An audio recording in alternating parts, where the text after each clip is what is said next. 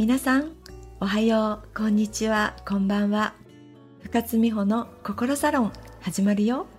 この番組は私心理カウンセラーライフコーチの深津美穂が皆さんが今日よりも明日明日よりも明後日が幸せって感じるように心理学脳科学量子力学引き寄せ論などから実際に行動できることをお伝えする番組です。自分らしくて最高と思える人生は誰にでも見つけることができます。私と一緒に探しに行こう。最高の人生は自分シフトから始まる。毎週楽しみにしてくださいね。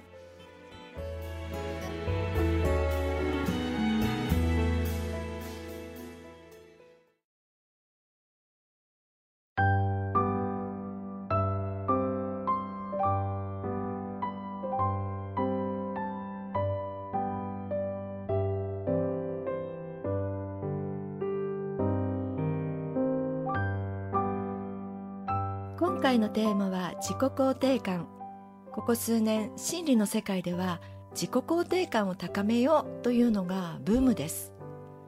そもそも自己肯定感って何？高い低いってどういうこと？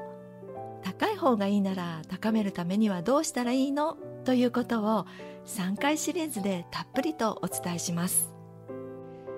さて自己肯定感と聞いて何を想像されますか？私はこのように学びました。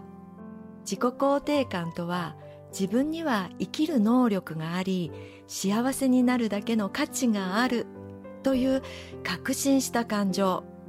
一言で言うと自分や自分の人生にイエスと思える気持ちのこと。I am OK と思えるかどうかってことですね。こんな資料があります。平成26年。子ども若者白書という内閣府の調査で自分自身に満足しているという質問に対してそう思う。どちらかといえばそう思う。と答えた若者は45.8%若者とは30歳未満の人たち。日本の30歳未満の人は2人に1人が自分自身に満足していないって思っているってことですよ。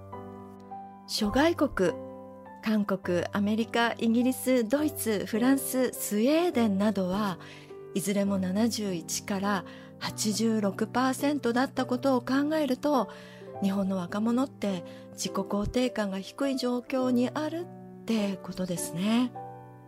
このポッドキャストを聞いてくださってる方はもう少し年齢が上の方が多いと聞いておりますがあなたは自己肯定感どうですか？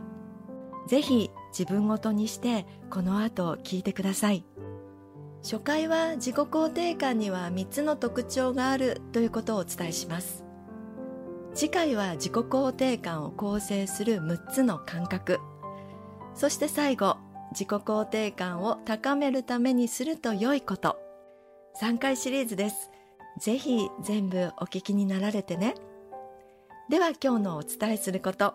自己肯定感には3つの特徴がある。特徴1自己肯定感は揺れ動く。自己肯定感は一定ではないんです。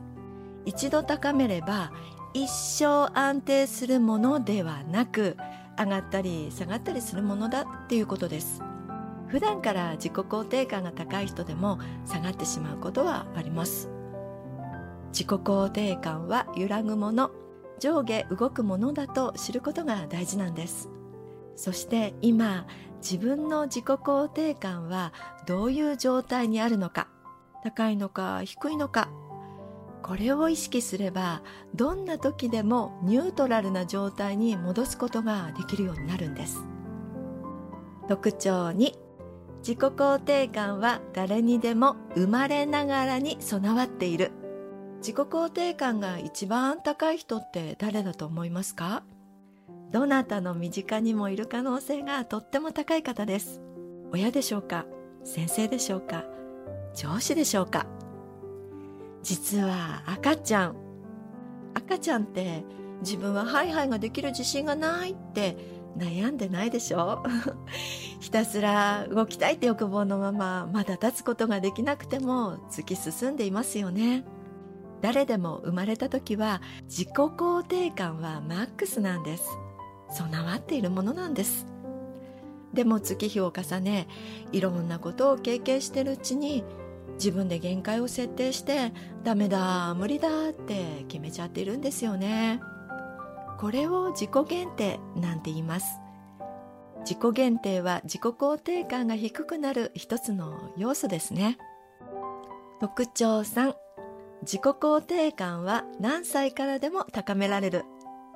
自己肯定感はもともと備わっているものでかつ揺れ動くものですから自己肯定感が低かったとしても心の持ちようでいつからでも高めることができます。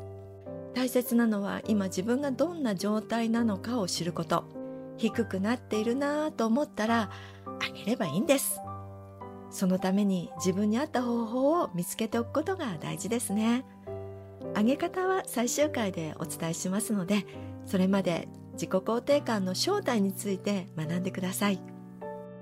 かつて私も自己肯定感がめっちゃ低く自信などまるでなく何かをすれば後悔。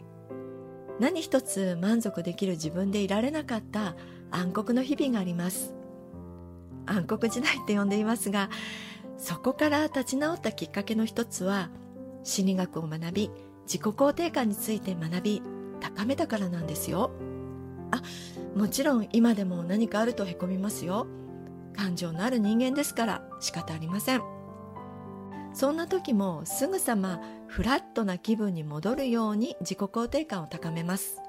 心理カウンセラーライフコーチの仕事の8割がこれって言ってもいいんじゃないのかなって思うほど日々意識して自己肯定感を下げないように心がけているんです。